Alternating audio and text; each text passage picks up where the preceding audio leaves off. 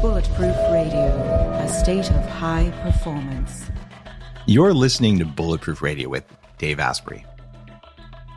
Today is going to be a show that talks about the human side of grief and loss and love and community and courage.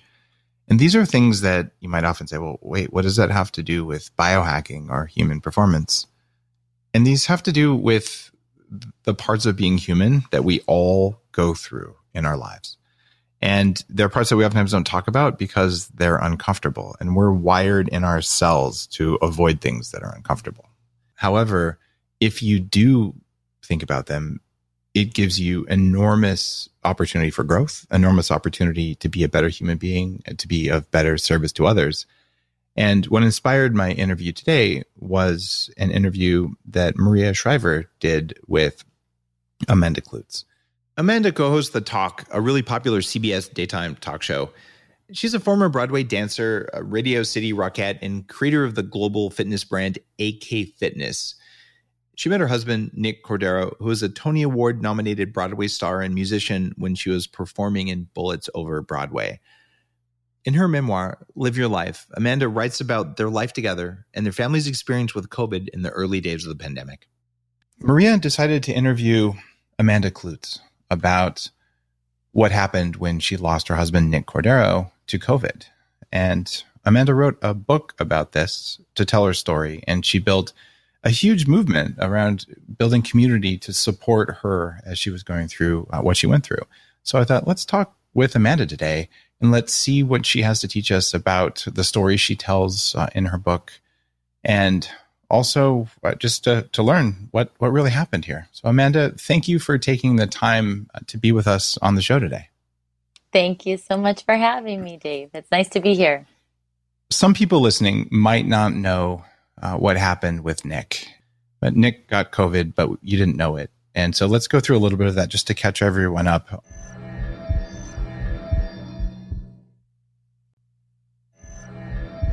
Well, you know, I mean, it was these early days. You know, we we we can't forget what those early days were like. We were all glued to the television, you know, hearing that it was something that old people get, and the symptoms were, you know, the the you can't breathe, lost your taste of smell, and um, you know Nick was 41 years old and he was tired, so we just didn't think that it was a possibility. You know, we had just moved across the country, spent two weeks packing up our entire apartment in New York City, and I just thought he was exhausted with a little slight depression because he had lost his job, like so many other Americans.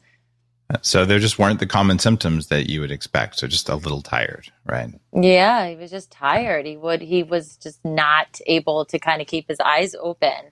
Um, and then you know one thing kind of led to another, and the respiratory issues started becoming apparent. And when those got bad, then that's when we finally took him to the emergency room, and he was admitted into the hospital at Cedars-Sinai and he was in the hospital for about three months ended up in a coma and eventually had a, a leg amputated and passed right? mm-hmm. Mm-hmm. yeah yes yeah july 5th it was almost a year ago mm-hmm. and i i want to ask you about your grieving process but i also recognize that you may still be doing it so mm-hmm. uh, i'll i'll ask uh, i'll ask some questions um, mm-hmm. that are meant to help others who may be going through things like that. But if you don't want to answer something, uh, just don't.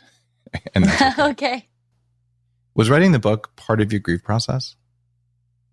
Well, I didn't know it at the time, but retrospectively, absolutely. Um, at the time, I started writing for two reasons. Once, I had a, de- uh, one of the reasons was I had a deadline. I had to start, and two, I was um, I had all this information in my head, so many numbers and machines and names and hospital rooms and dates and times. And I wanted to start writing that stuff down. There were things I did not want to forget because, you know, as we all do, your life goes on and then you can't remember certain things. You know, you're like, oh, yeah, wait, what did, what? The, oh, yeah, that was that. No, it didn't happen like that. It was this and then that happened. And I didn't want that to be the case with this story. I have a little boy. I wanted to make sure that I had everything documented the way it happened so that one day he knew this, you know, who knew this story that I could tell him this story. Um, so it was it was a couple different reasons why I started writing away. There's so much that that you share in the book, and I I remember watching, you know, as you were openly sharing, and I want to talk in a minute about why you decided to share the way you did. But you know, when you're you're talking, you know, with a, a dancer, and, and you get to the point of making a decision to amputate a leg, like that like my heart went out to you because it felt like you know such a such a big thing um, to make that decision. And mm-hmm.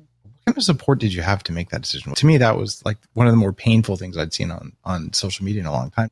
Yeah, I mean, it was absolutely. You know, one of Nick's greatest things was, that he was six foot five. When he walked into a room, you, you couldn't help but notice him. His stature, his you know, meaner is what got him jobs as an actor. Um, we use our bodies. And unfortunately, as an actor, you know, vanity becomes, you know, very important. We're very concerned about what we look like and what our body looks like and how we move and, and walk, especially. So um, I knew that this decision was a rough one and that Nick would have a really hard time accepting it, as we all would. But there really was no choice. Um, the infection in his leg, the blood clot in his leg was taking over his body, and so much of his body was already compromised that if his leg was drawing so much attention, it was taking off the attention of the other parts of his body that really needed to heal, like his lungs, like his heart, um, like his kidneys. And so it wasn't really an option. It was we either amputate this leg so that the body can focus on the things it needs to focus on, or it's going to take over his body. There are many people who are facing tough decisions, medical decisions, who are who are in a situation like yours who don't share. And the fact mm-hmm. that you're mm-hmm. willing to share publicly your thought process and, and what you went through, it's incredibly beneficial the way you're sharing it. Mm. And that's well, why. thank you. You know, for so me, who, I always who or how? Yeah. Well, I I'm a very spiritual person. I have a very strong faith, and um, it's always been a part of my life, and that's where I go when I need strength, when I need support. That is exactly where I go.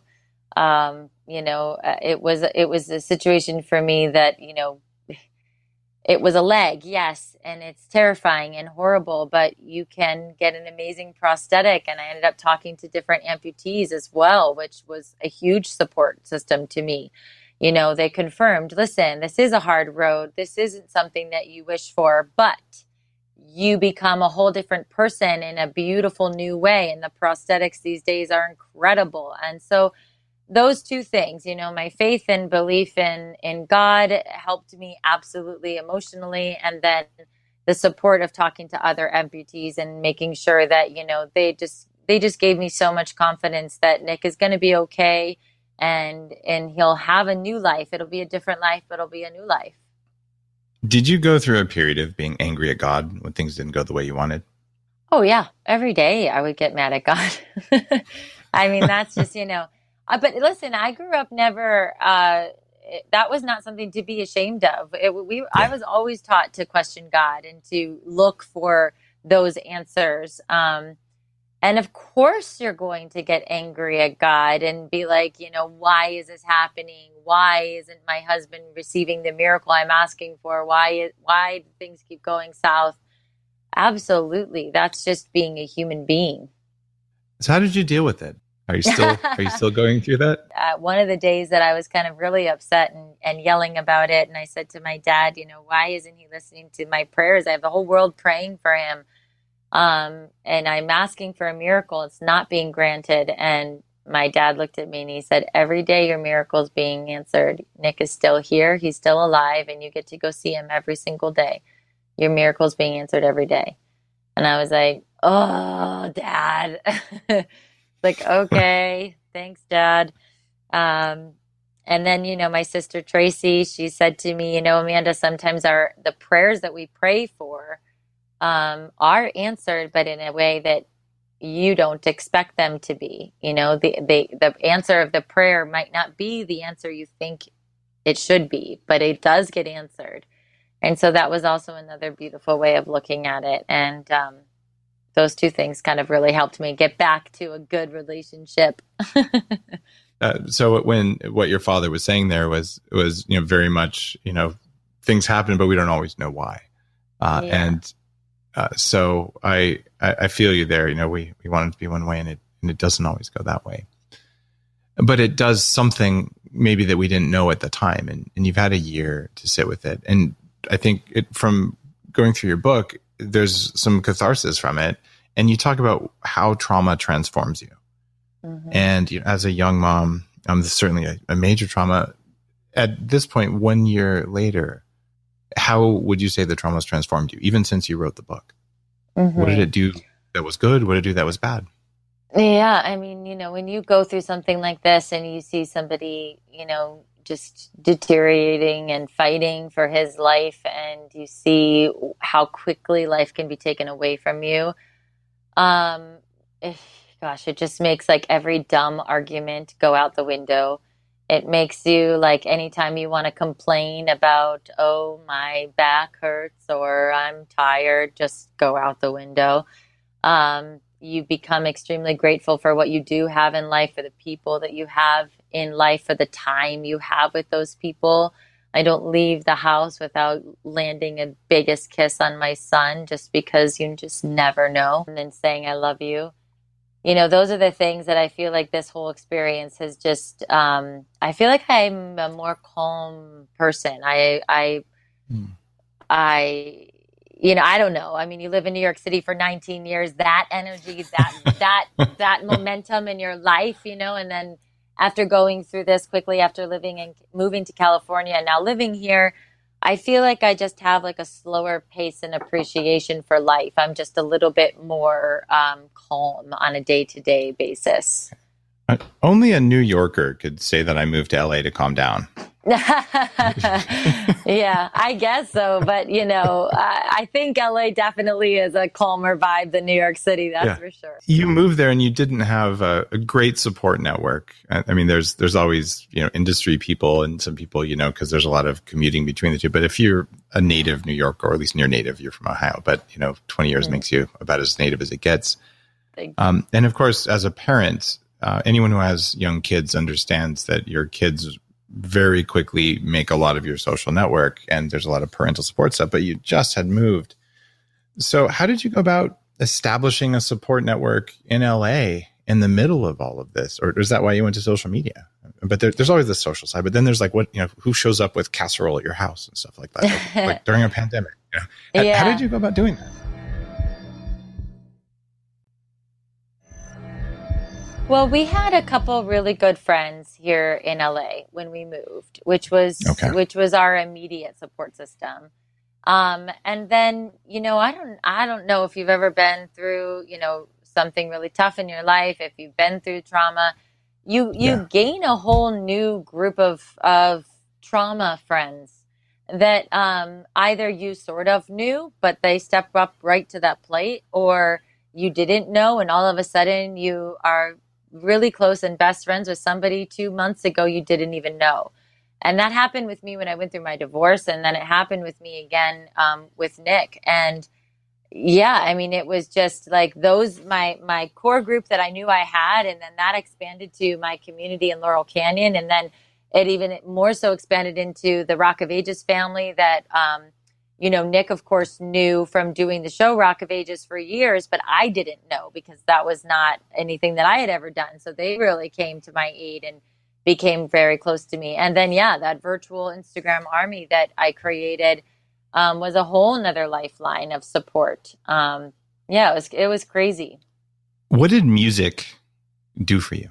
Oh, music is music has always been um, a part of my life. I mean, I went to a magnet school. I was in choir, then musicals and performing on Broadway, you know, music, music, music, music, music, and all sorts of music. Then teaching fitness is, you know, you're listening to music all the time.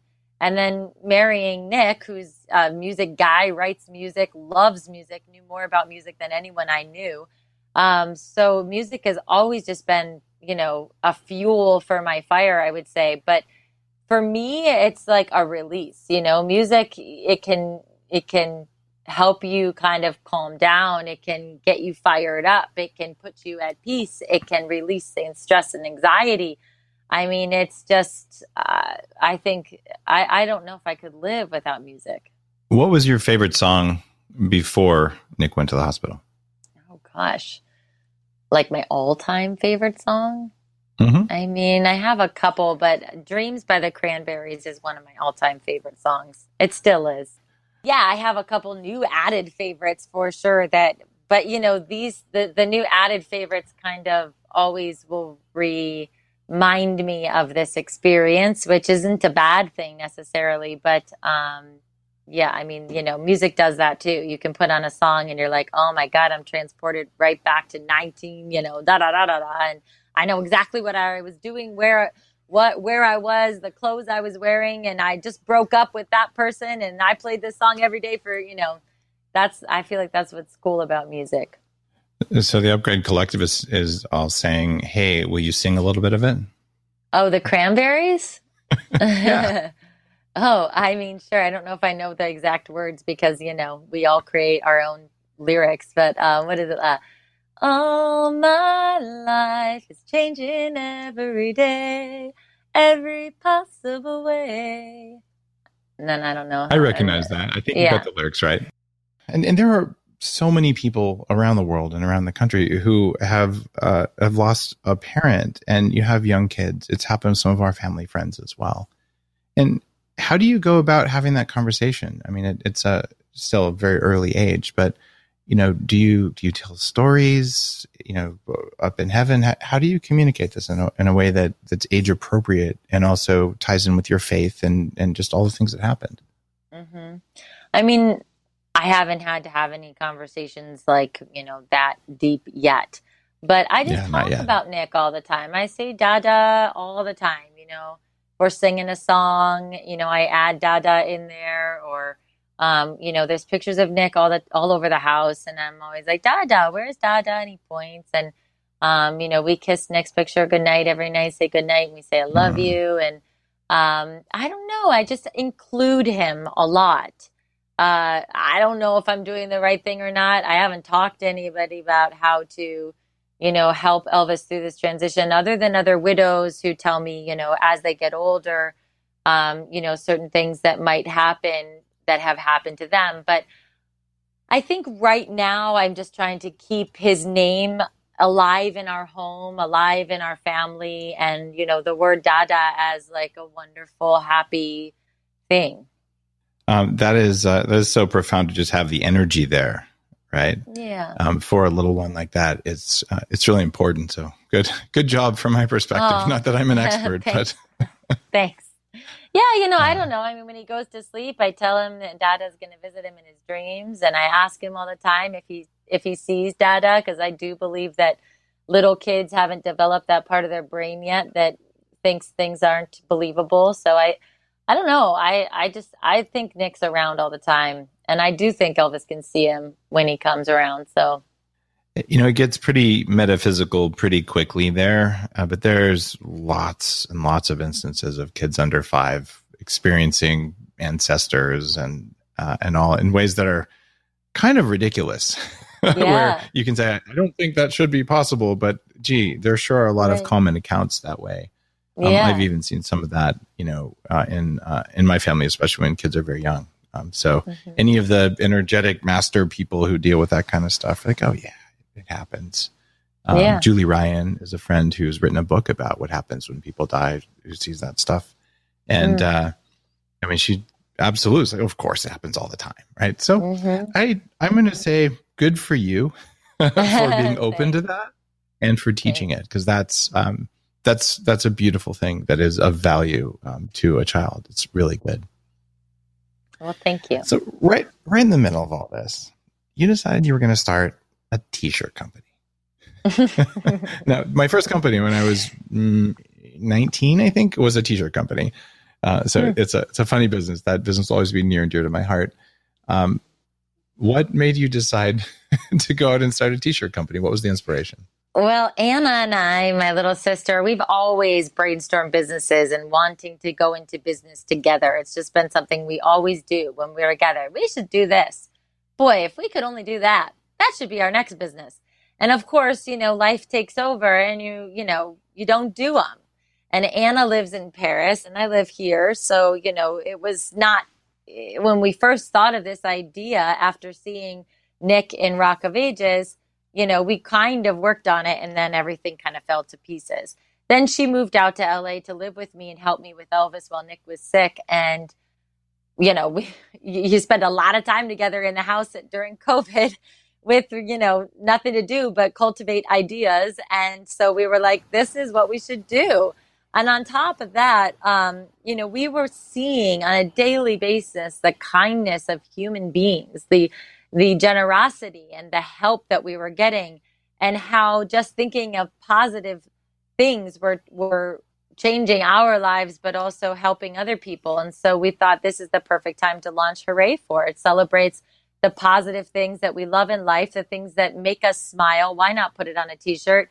And then we launched it with, um, you know, hooray for health heroes and hooray for life. And we decided, you know, once a month we'll pick a charity and we'll donate half the proceeds to charity.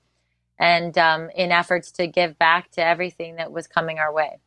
I think that's uh, it, it's such a cool way to do it because you're donating to a cause that supports, and it's just such a positive thing. Um, so I uh, I love it. Just hooray for and uh, guys, if you're interested in supporting a good cause and having uh, a cool, um, just a cool T-shirt, you can. What is it? Is it hooray? Is it hooray-4.com or is it be unlimited? It's under B dash unlimited, and then you search for Hooray for. Or my our Instagram at hooray dot four is the easiest way probably to find that link. Okay, at hooray dot for. So hooray mm-hmm. for dogs, hooray for whatever, and you can get whatever you want, right? We uh, we always each month put out a design, and some most most months two designs, and um, and there's so, so there's a limited uh, limited design. I, I you, have want, to, you have to get them while they're hot. Basically. I want hooray for butter. If you do that, I'm so ordering like three of those. I would join you in a hooray for butter shirt.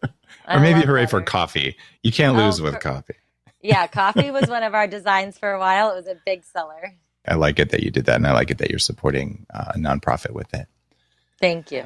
In your book, you talk about how you, in fact, you're quoting you. you say, I hit my limit with doctors, nurses, other hospital staff looking at me like I was fragile and crazy and unrealistic. What was happening that caused them to look at you that way? What if there was a way to feel younger for longer? Well, there is. Your body needs something called the NAD plus molecule to help you age well. When you're young, your body makes a lot of NAD plus, and that helps you make energy. It helps you keep your DNA healthy, absorb nutrients well, and it protects your cells from stress. But once you hit about 30, your NAD plus levels start to drop. The good news is that longevity scientists have found some things that can help, like niacin, niacinamide, and niagen. They help your body make more NAD plus even as you age. All three of these are in an amazing formula called Qualia NAD+. Check out Qualia NAD Plus risk-free for up to 100 days at neurohacker.com slash Dave15 to save an extra 15%. That's neurohacker.com slash Dave15, Qualia NAD Plus. It's what I use. Well, you know, again, you can look at this two ways in the heat of the moment, and then you look at it retrospectively, which in writing the book, it helps, you know, it helps you to look at retrospectively.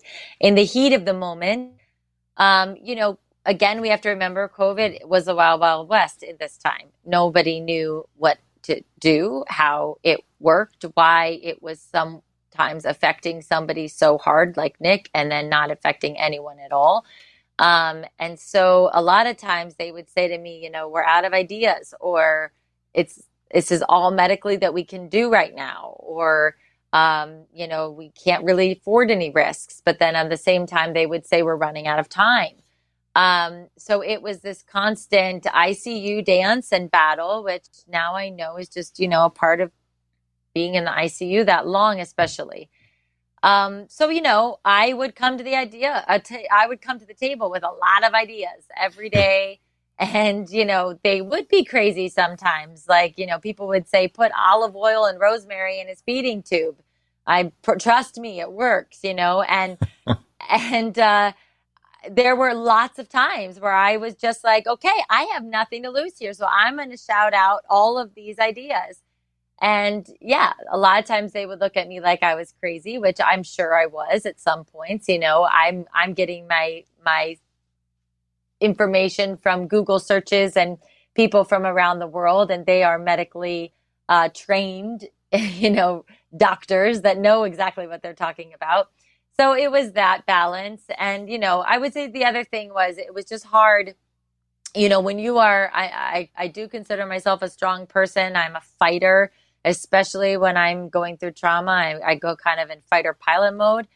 And it was really hard to be looked at like, you know, a sad puppy. It's, it's, it's something that happens with grief too you know people come up to you giving you giving you their best you know actor in a in a drama series for grief you know, performance and you're like, I'm not weeping right now. I, I will weep. I promise you I have wept. But right now, you see me in here dancing. You see me in here moving Nick's arms. You see me in here choosing positivity, choosing strength, choosing life. Don't treat me like I'm the exact opposite. So that was also just kind of like the hard battle. So for you, the, the issue is probably just you didn't want people to feel pity for you because you were too strong. Yeah, I think in general, I'm just a person that doesn't. I don't want to feel pit. I don't want you to feel pity for me. Um, I think that's my probably in general my life. How do you know the difference between compassion and pity?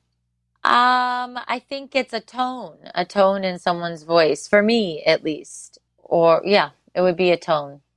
It, it's the tone of voice. And did you feel like the the hospital staff that, that you're writing about? was it compassion you were interpreting as pity or was it actually pity i don't know i mean maybe it was a bit of both or you know it's hard yeah. to say because now i'm kind of commenting on someone's personality and which is tough i probably needed to speak up for myself and say yeah. listen you know please you, when you come at me with that tone it makes me feel like you're pitying me and please don't pity me right now i right. need you to be I need you to do this instead if we're going to work together here. And and that's that's on me. I should have said that, you know. That's retrospectively looking back in the heat of the moment, you can't even focus, you know, my god. It, it, that's the kind of really precious advice that you're sharing right now. Right? Because yeah. Uh, there are other people who go through longer hospital experiences and just hearing you say that, I promise you that, that you just did some oh. good just by sharing that. Oh well, thanks. I mean, you learn a lot after the after the fact, you know, and and of course, writing this story down, reading the story aloud, you learn even more. Um, Live your life, uh, your book. It, it's a it, it's a quick read, uh, but I, I, think you you did a great job of just explaining. Here's what happened because there's a lot of people really curious, and also what you went through. And I was intrigued. You talk about you know 40 days being uh, you know a very famous biblical number that shows up all over the place. Uh, um, tell me a little bit more about your interpretation of that 40 days. Well, there were just so many biblical interpretations throughout this whole story. I mean, the story of the Good Shepherd and Nick's name meaning Cordero, Cordero meaning lamb, and the pastor that called me about it. I mean, like, I mean, just over and over again, and how Nick first died on Good Friday. I mean, that was crazy. Um, and then brought back to life by all these machines, you know, having like a resurrection on Easter Sunday. I mean, like it just crazy things. Uh, so yeah, I mean, those first 40 days, and then he woke up, you know, after 40 days. it's just like, it was really crazy over and over and over again. But that also, that also just kind of, um, fueled my fire that God was with us through this, that God was behind us through this that he heard us that he was with nick through this and and so that kind of honestly just helped me it um it it's amazing how much serendipity is out there uh, when you look for it and when you're at times of stress like that uh, it happens and the question is okay is serendipity just random or is it you know a, is it a, a greater organization to things uh, based on whatever whatever faith you have Right. I feel like there's a lot more serendipity in everyone's life um, than they mm-hmm. than they notice. it's all yeah. around you. You just have to look for it, right? I agree. You have to look for it. You have to be open for it. You have to ask for it. You know, I mean, right away when Nick passed away, somebody gave me a book, and I didn't read anything but the first chapter. But the first chapter was all about asking for signs, they're there. You just have to ask the uni- universe for them. And I started doing that. And like the signs that come to me all the time are just, they're beautiful and it's comforting. And it makes me feel like I'm having a, a spiritual relationship with Nick uh, outside of this earthly relationship that I got to have with him. What's life like now? I mean, it's a year later. Uh, you've built a, a big community uh, around uh, around yourself and around um, just sharing your story so openly have things changed? I mean, you've you've been on every major show, and you have your own major show anyway. So you're already a famous person, right? Is, is, has there been a, a, cooling off, a shift? Like, like what what's a what does a day look like now versus uh, before all this happened? I mean, before my life has completely changed. I mean, it's it's a complete like 180 in a weird way. Nothing out of my wheelhouse. I mean, hosting co-hosting a television show feels very much like doing a Broadway show. You know, in New York, when I was working as an actress and performer and dancer, uh, this is what I did all the time live television, live morning shows, live nightly Broadway shows, parades and, and award shows, and being directed by, you know, uh, uh, uh you know, Woody Allen and, you know, working with huge celebrities and, that was that part of my life. So doing what I'm doing now doesn't necessarily feel like, you know, whoa, I used to sell insurance and now I'm co-hosting a television show. You know, it's not like that. But um, but yes, my my world is completely different. But you know, I I'm I don't know. I'm extremely busy. I have five jobs and I'm trying to also, you know, just be there all the time I can for my son and also live, you know, that quiet and normal life when I finally get home at night, I turn on like a light cocktail jazz and I just try to have like a zen environment because my day is usually pretty hectic. Did you get enough time to grieve? Um, I don't think that grieving has a time limit. Uh, so I think, you know, I think that's a misconception, uh, even my own misconception. Good point. You know, it's a space think, thing, not a time thing. Yeah, I think um, you, uh, it's ironic. I'm going to post something about this soon because I've been writing about grief as my husband's one year anniversary comes up, and um, you know, I found that in writing, I it's therapy for me. I found that when I wrote "Live Your Life," and now I've I've been finding that writing again just kind of helps really kind of, you know, it's amazing what our brains will think, and then when you get that on paper, the release, and then when you say it aloud, the release again. Um, I don't think grief has a time. I think when you lose someone, um, be it a friend, be it a mom, a dad, a brother, a sister, God forbid, a child, or or a husband or a wife, that never goes away. You don't stop. You don't say, "Oh, it's been a year. I'm done grieving." You don't get that reward and you're okay now, right? You don't miss that yeah, gold star anymore. for grief. yeah, you got that gold star. You did it you don't miss them anymore, right? You're done crying. You're done missing them. Things don't haunt you the way they did before, right? Because right. it's been a year. You're okay. That doesn't happen. That's not realistic at all. I absolutely still cry. I still miss. I still feel. I, I mean, I think what happens is that you grow around it. You, you learn how to deal with that hole in your stomach or that, you know, a lot of people say that rock in your pocket. You just learn how to grow around it and grow bigger from it. It doesn't go away though, and there's no time that that still isn't there. Uh, what a what a beautiful answer, and thanks for putting uh, putting words to something that it is very hard to explain with words. No, no, thanks. It's I think you can only really fully understand grief when you're going through it and when you've gone through it, you know, because otherwise it's just like what you assume it to be. You assume it to be all of these awful things, which it is, but it's also sometimes beautiful and it's also sometimes easy and it's sometimes really hard, but you can't even understand any of that until you're faced with the reality of it. That um it, it makes it makes so much sense. You know, you've got to you got to live with it day to day, and it shifts, and it isn't very predictable. I mean, there's grief counselors and things like that who will sort of tell you most people go, go through the five stages of grief, did you work with a grief counselor or therapist or someone like that who would help you walk through it or did you just say i'm just going to roll with it i'm pretty much a roll with it kind of girl in in all my life aspects.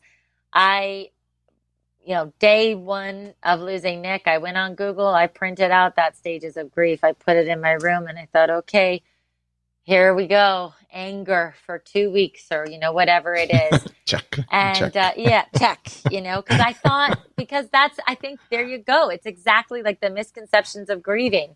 And listen, that chart might work perfectly for somebody. I'm not saying it won't work for you, but I found that like I wasn't angry. So I was like, well, I'm not angry. And then I quickly was just like, I'm just going to deal with how I'm feeling right now and go through these emotions. And um, I started talking to somebody, but it was like six months down the road. I tend to be, I tend to try to process things on my own at first and then um, go seek help. It's kind of what I've learned about myself. And if you could tell people on the show one thing to take away from the book, like the biggest thing, what would you tell them it is?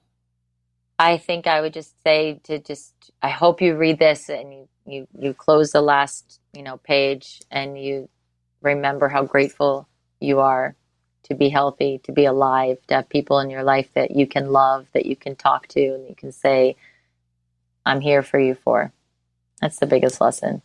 So gratitude for being alive is the Yeah, I don't take life for granted. It is. Don't take life for granted. Isn't that what we all learned in the pandemic? Yeah, that is uh, that is very true. Uh, don't take life for granted.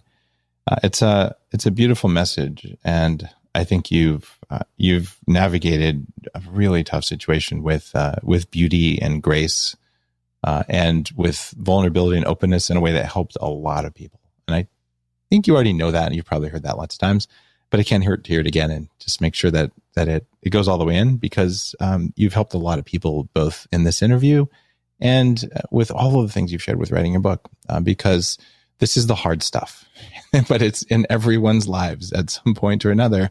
And by sharing the way you have uh, i think you've you've done something very very special and rare and unusual. And thank you. Well thank you so much. That's very nice of you to say. Well amanda thank you. Uh, your book uh, Live Your Life is available anywhere people like to find books. You're very easy to find on social media and all that stuff.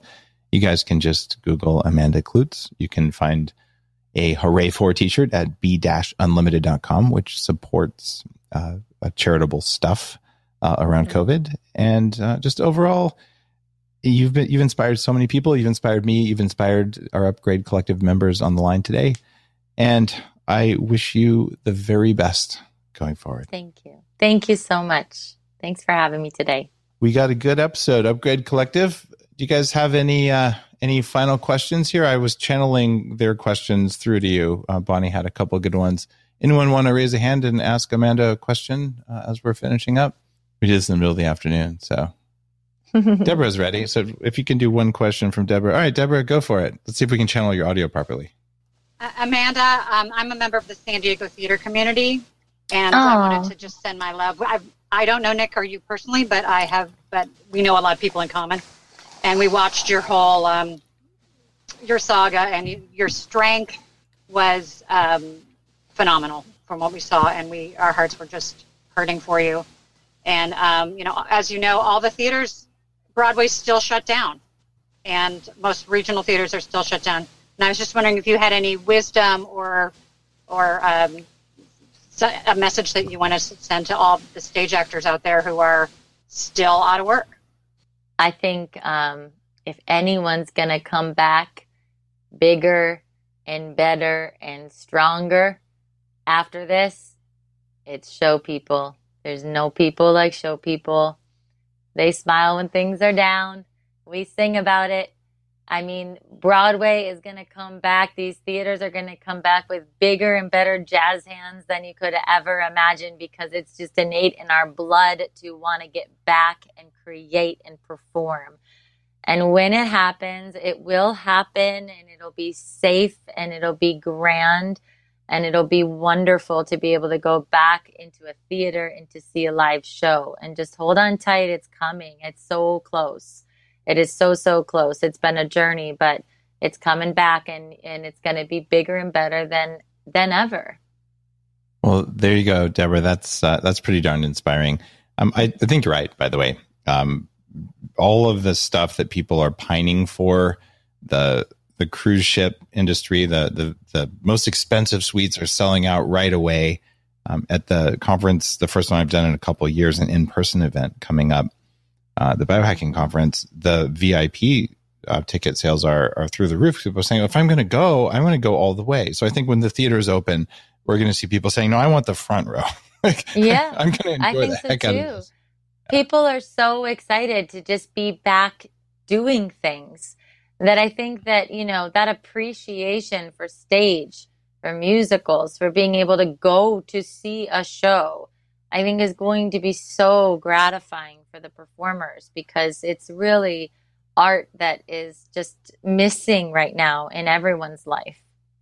Well, thank you for that uh, extra bit of inspiration for all of the, the people working in, in show business because it is a part of human society and it really matters. And we can't go for years without it because that's not how humans work. Beautiful. Well, guys from the Upgrade Collective, thank you for all of your uh, your audience support today. Uh, and I will see you guys if you want to in about another half hour because today's a big day. It'll be a fun interview coming up here. And Amanda, thank you for your time and your energy and just for all the good stuff you're doing. I really appreciate you and always here to help.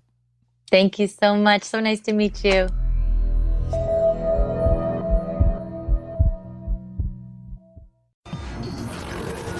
The Human Upgrade, formerly Bulletproof Radio, was created and is hosted by Dave Asprey. The information contained in this podcast is provided for informational purposes only and is not intended for the purposes of diagnosing, treating, curing, or preventing any disease. Before using any products referenced on the podcast, consult with your healthcare provider, carefully read all labels, and heed all directions and cautions that accompany the products. Information found or received through the podcast should not be used in place of a consultation or advice from a healthcare provider. If you suspect you have a medical problem or should you have any healthcare questions, please promptly call or see your healthcare provider. This podcast, including Dave Asprey and the producers, disclaim responsibility for any possible adverse effects from the use of information contained herein. Opinions of guests are their own, and this podcast does not endorse or accept responsibility for statements made by guests. This podcast does not make any representations or warranties about guest qualifications or credibility. This podcast may contain paid endorsements and advertisements for products or services. Individuals on this podcast may have a direct or indirect financial interest in products or services referred to herein. This podcast is owned by Bulletproof Media.